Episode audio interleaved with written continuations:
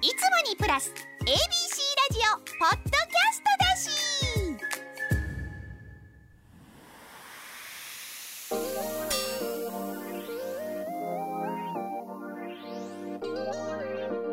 カンニング竹山の大阪出張。この番組はお笑い芸人カンニング竹山が大阪の小さな ABC ラジオのスタジオで自分を語る。それ以上でもそれ以下でもないポッドキャスト番組です。ラジオってねでもそれ今ちょっとほら楽しいとか怒られたとかそういう話ばっかしましたけどそこでやっぱり一人の深夜ラジオをずっとやっててだいぶラジオをだい分かってきたというか結局ねラジオってちょっと真面目な話すると嘘のつけないメディアなんですよ。でなんで嘘がつけないかっていうと視覚がないでしょ。聴覚だけでしょ。で聴覚だけで人の物事とか人が言って言ってることを受け取るって今リスナーさんもそうなんだけどより受け取る方の脳みそもより動いてんのよ。より理解しようとするのよ。だから人の言葉だけで嘘って見抜かれるんですよ。だからその深夜3時からラジオは意外と真面目なコーナーもしっかりやってたし自分が結婚した時もラジオで一発目に発表したしそれこそ相方が亡くなった時もちゃんとじゃあ一人で話させてくれて1時間話したしだからそういうこともやってたのね。で人生相談みたいなこともうんままだ青いガキだったけど俺もやったりしたんですけど。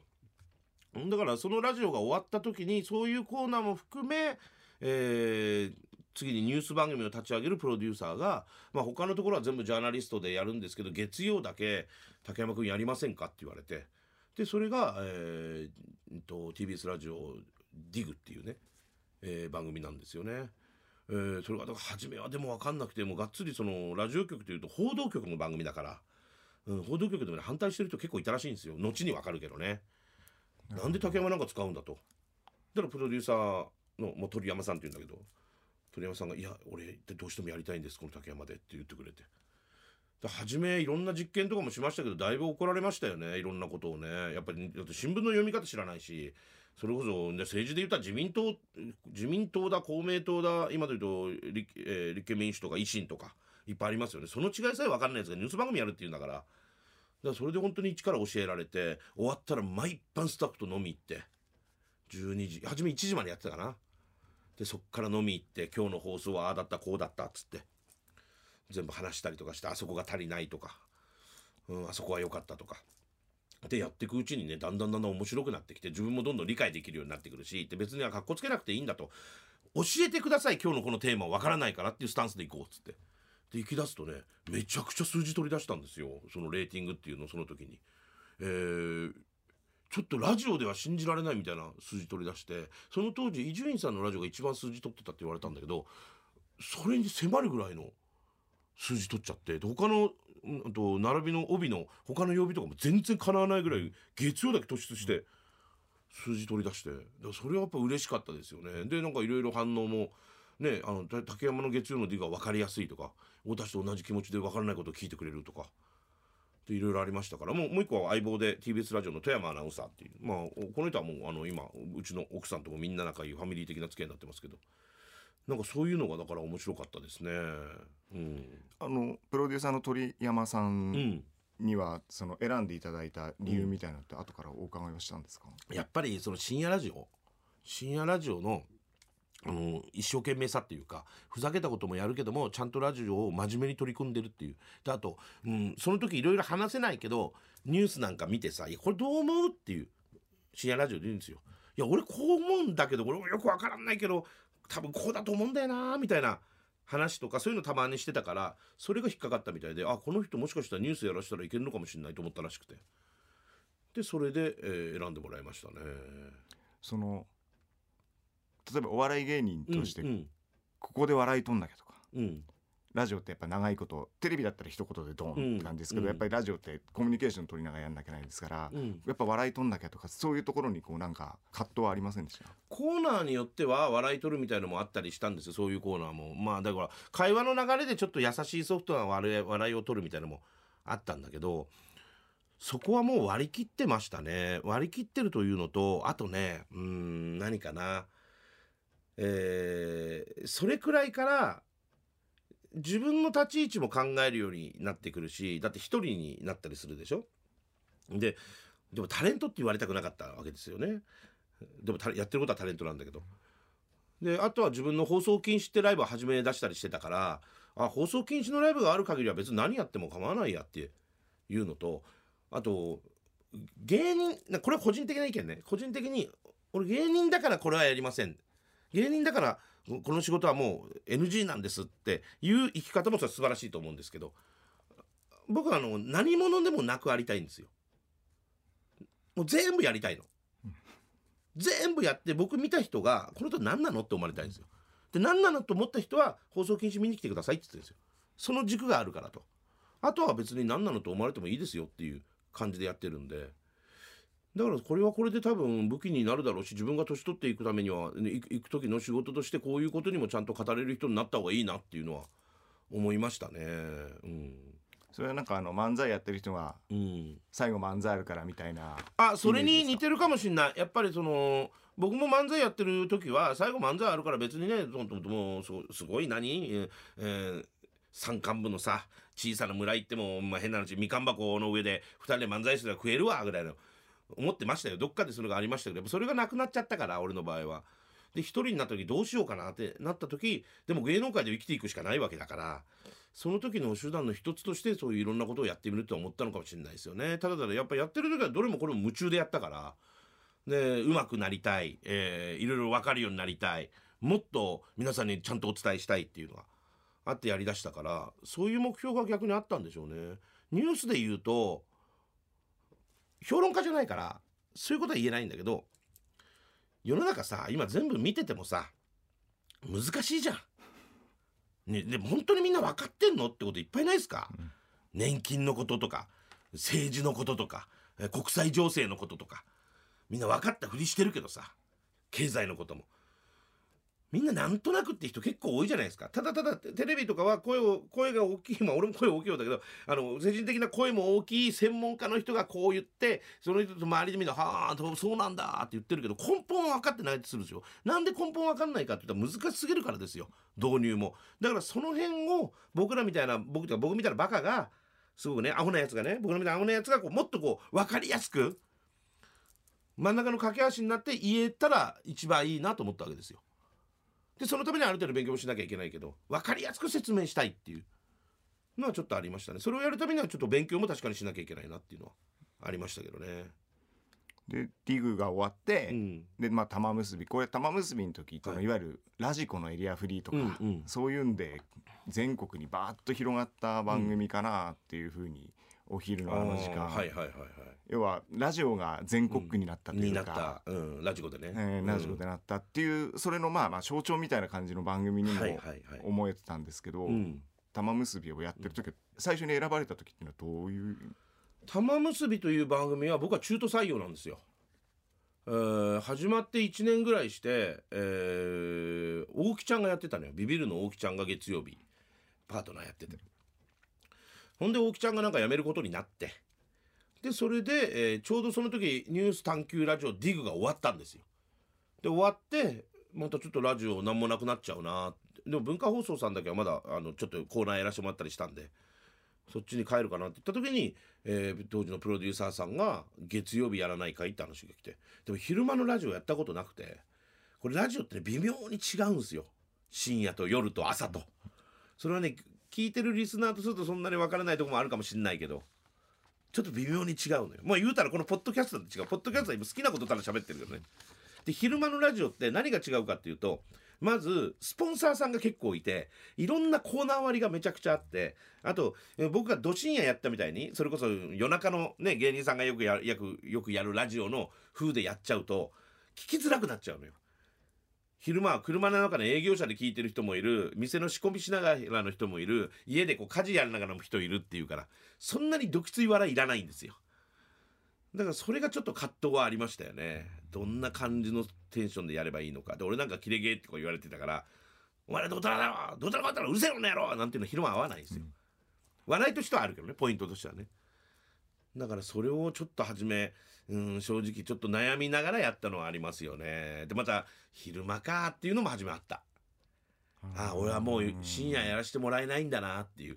昼間だって「玉結び」って番組はもう TBS ラジオで言っても看板だから。でラジオ界のゴールデンってちょうど午前中10時ぐもう8時ぐらいから夕方ぐらいの番組がテレビと違ってそこがある意味ゴールデンなんですよ。お金も一番使う番組だし。でそこに選ばれたってことはイコール深夜ラジオにはもうあなたいらないですよっていう切符もらったようなもんなんですよ。そこ行ってくれってことは。だからその葛藤は初めありましたね。ああそうかもう俺は深夜やらせてもらえない人間になっちゃったんだっていう。なかなかないです。いやいややってるパターンは2つありますよ。あるけども先に昼間決まった人は後でじゃあ深夜もやってくださいってあんまねあんまりラジオ局ってないんですよ。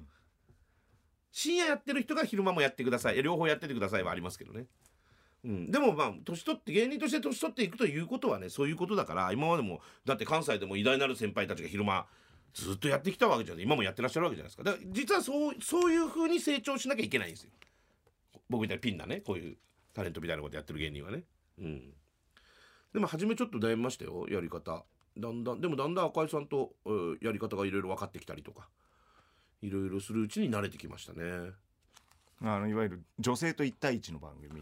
うんそれだしあとなんかリスナー像が見えてきたっていうか初めな正直何年もリスナー像が見えなくて。誰が聞いてんだこれ？とかメールとか来るけどどういう人たちが聞いてんだ？とか。どういう考えの人たちが赤井玉さんのことが好きでこの玉結び聞いてんだっていう。で本当にラジコ始まったから全国からメールとか来るから全国で聞いてる人はどういう人なんだと。大阪からもバンバン来ますしね。大阪でも地元の番組もやってるんだけどそれ聞いて夕方玉結びみたいな人も結構いたし。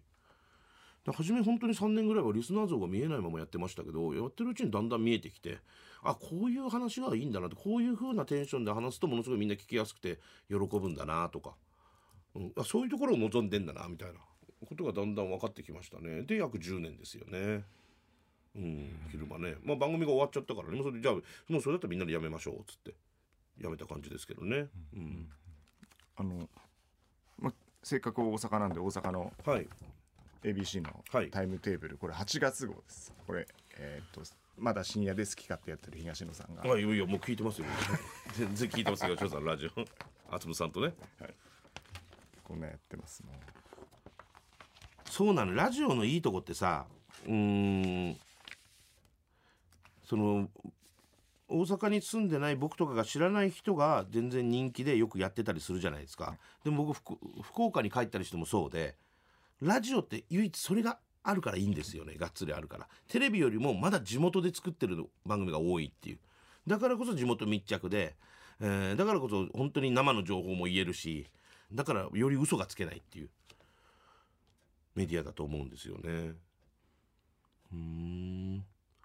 ミルクボーイでもうこんな昼間こんなやってる。上沼さんもこんなやってんのね昼間。ミルクボーイさんは昼と深夜もやって深夜も2つ持ってんだ、はい、あいいね。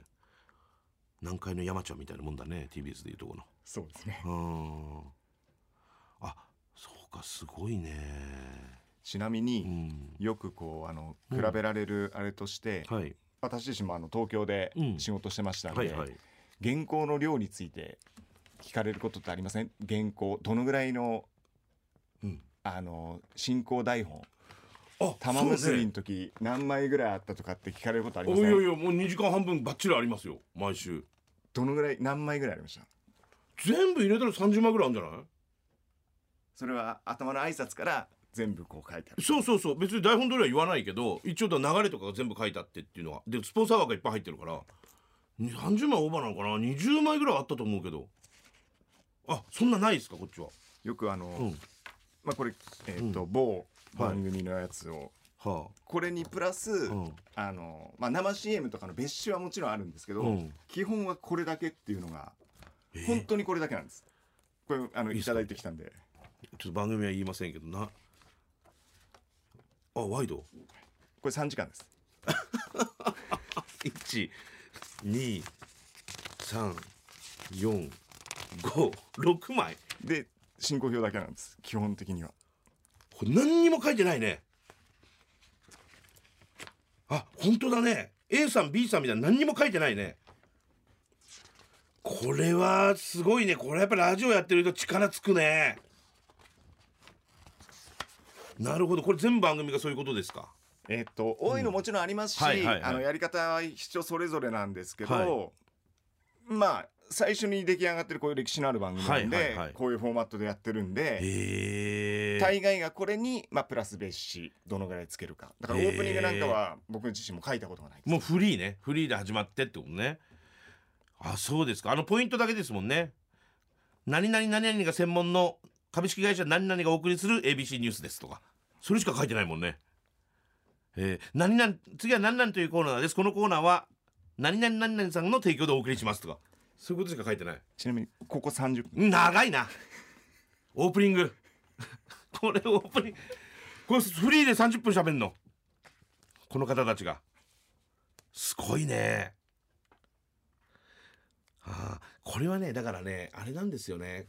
これあのー東京と大阪の違いも多分あると思うんですよ。僕おナイトスクープなんかやらせてもらってると本当にある意味フリーですよでフリーでどんどん自分自分で喋りながら作っていかなきゃいけないしナイトスクープって番組はほらナレーション入らないからちゃんと説明しなきゃいけないわけね。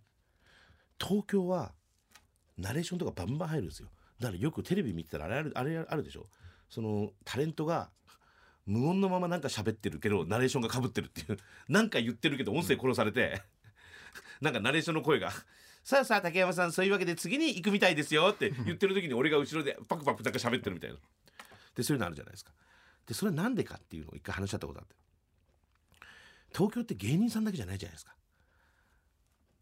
もうなんかもう昨日今日出てきたジャリタレみたいなのもなんかテレビ出てるじゃんテレビ出てるじゃん。ね。誰だよお前っていう。のもテレビ出てるでしょ。で女優さんだったり。別に芸人さん以外もロケ行ったりするじゃないですか。で俺まあちょっと余談だけど嫌なのはもう大したロケもやってねえくせに「ああしたロケだ大変」なんか言ってるジャリタレも殺してやろうと思うんだけど。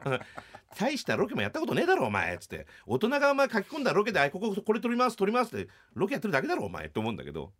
でもほらそういう人たちもロケ行くから。だから誰でもロケできるように丁寧につくんですよね。だって人が無駄に多いから。自分の持ち場持ち場をちゃんとやってるみたいな。だからなるんでしょうね。本当はでもこれでいいんだけどねラジオやるってことはね。その人の技量だからねラジオって。だからそれだけ難しいメディアですから実は。だから大阪もそうだと思うし他のこの間福岡行ってもそうだったけどやっぱり東京ももちろんそうですけどラジオのレギュラーって決まりにくいんですよ。テレビよりも。まずやってる人がどかなきゃ入らないでしょ。なかなか。ほんでラジオに新しい人使いたいってその勇気あんまないでしょ。その人がどっかで喋っててとか、えーあの人面白いようちでも使いたいとかいう人は使いやすいけど見た目がわからないから聴覚だけだからいきなりラジオでこの人で新番組ですったらなかなか難しいじゃないですか。だからこそ実はラジオに入れるのが一番いいっていう。ラジオのレギュラー取った時が一番嬉しいっていうのはあるんですよね。うん、だから俺も本当のこと言うと ABC ラジオでやりたかったけどねこれは足がかりに。これ足がかりね。まさか大阪でポッドキャストやると思わなかったから。本当にポッドキャストまあいいんですよ。それはそれで。それはもうこうやってお仕事もらってるのはありがたいですけどね。はい。あの今年で33年目なんですよ、うん、ちょっと恥ずかしいです。お大阪に来てポッドキャスト撮ってる俺 この間この間これもだからこれもありがたかったんだけどさ27時間テレビ見た？見ました。27時間テレビで俺出番もらったのね。でそれは昔からつながってるあのプロデューサーあ演出が仲いいからって言って。でどうしても竹山出てくれって「あもうありがたい出ますよ」っつって。もう深夜2時からよ。深夜2時から朝の5時までの枠ですよ。ねほんと若手の芸人たちとさ30組ぐらいでさなんか変な衣装みたいの着てさ。で結局出番はさ3時過ぎとか4時ぐらいにさほんと股間に洗濯ばさみつけられてさ「痛い痛い痛い痛い!」って言って若手だーってやってんのよ。俺最年長者。で5時で終わって家帰ってさでちょっと仮眠して昼間テレビ見たわ。そしたらさいつも仕事やってるようなさ俺たち俺たち後輩ですよね。例えば有吉とかバカリズムとか。うんそれこそ、まあ、クリームさんはちょっと学年上だけどクリームさんとかがさ自分の番組を持ってそこに MC の千鳥とかをみんな迎え入れてわーわーやってるんですよ。有吉とかバカリズムみんな後輩ですよ。言うたら高年だってみんな。俺俺クリームとほぼ同期よ。なのに深夜2時過ぎに洗濯ばさみ股間につけてさ。恥ずかしかった。本当まあそれ呼ばれるだけでもね嬉しいって考えもありますけど。登場が一番面白かったです。登場？登場。畠山さんいるっていうのが。一番そうそうそう。若手も苦い顔してたよなんか。なんで？なんで竹山さんいるんですか？であの結構吉本の人多いから。なんとなくみんなが「吉本でもないのに。なんでいるんですか？一人だけ。3世代ぐらい上じゃないですか。でもさんまさんからの一番あの掛け声は竹山さんが一番多かった。です竹山竹山頑張れ。ってもうさんまさんがあのつなぎのところで。あ本当ですか？あそうそれスタジオ聞こえなかったらうわ悔しいな。そうなんだ。ああそうですか。うんまあまあでもでもでもそれがやっぱりこのこの仕事してて一番嬉しいところでもあったりするんですよね。やっぱ出川さんとかさもう亡くなっちゃったけど竜兵さんなんか見てるとそうだったじゃないですか。やっぱあの年取ってあそこに入れる美しさかっこよさ、うん、たまに吉本の人でもそうじゃないですか。こっちの番組大阪の番組見てると。おじさんの芸人さんがたまにいますもんね。でみんなに突っ込まれたりしてるじゃないですか。もうあれかっこいいよねやっぱり。あれができるようになるのがやっぱ夢ですよね。ある意味ね。うん。ということでこれではいはい。まあちょっとこんな感じで、うん。あの今後もポッドキャストをじゃあちょっとお付き合いいただければと思うんですけど、はい。宣伝はしますか？そうね。あのー皆さんすいません。これあのー今ねカンニング竹山50歳からの一人趣味入門という本が出ております。えー私がいろんな趣味をいろいろやってるんですけどこの本はあのこんな趣味あるこんな趣味あるって紹介してるんじゃなくて趣味なんてものは何でもいいんだって本なんですよ。楽しいことを見つけてそれをやってみる。でやもう嫌だったらやめりゃいいじゃんっていう三日坊主でいいじゃんっていういろんなものに手出して楽しかったら続けりゃいいよっていう突き詰めなくていいんですよという本です楽しく生きようよ毎日という本になってますんで。このポッドキャストに似てるかもしれないね。大体これもあのずっとインタビュー受けたことが本になってますから。うん。だからすごいこのポッドキャストに似たような感じかもしれないですけどね。はい、ぜひもし書店でご購入ください。アマゾンとかにもポップラ社より出ておりますいくらだったかな。えー、っと890円ぐらいで、はい、お安く出ておりますんで。もうすぐ読めますんで。お願いいたします。カンニング竹山の大阪出張。今回はここまで。次回もお楽しみに。